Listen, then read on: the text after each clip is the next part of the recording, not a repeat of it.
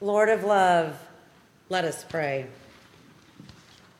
God, you are God of love and have created us from out of that love and with that love. God, we stand together in solidarity with Israel. We stand together to grieve side by side, to lift our voices to God together and lament. Lament for the violent attack of Hamas upon Israel, so unexpected and so horrifically brutal. We grieve the deaths of so many in the different ages and stages of their lives. We mourn for those in captivity and for families ripped apart by suffering and death.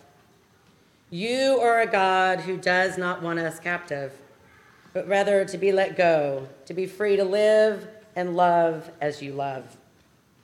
We stand in solidarity and prayer. We know you are a God who promises to be present to us at all times. We find comfort in knowing you hold with tender compassion those who are suffering and afraid.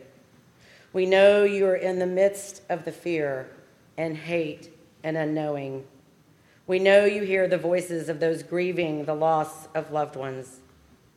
We lift our voices together in prayer, prayers for healing and peace.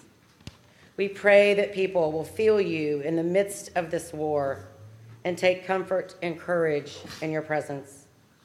We stand together in hope, for you are a God who promises to never let us go, to pick us up when we are downtrodden, suffering, and afraid. You are a God who carries us in your arms of love. We know that you are a God who promises to hear our lament and pour out your loving care. We stand in the solid hope that comes from knowing that you are at work in the midst of this pain, fear, and brokenness, filling those with whom we stand with courage and steadfastness of hope. Pour out your love, and may it flood into our hearts and bring peace to all who turn to you in hope. Amen.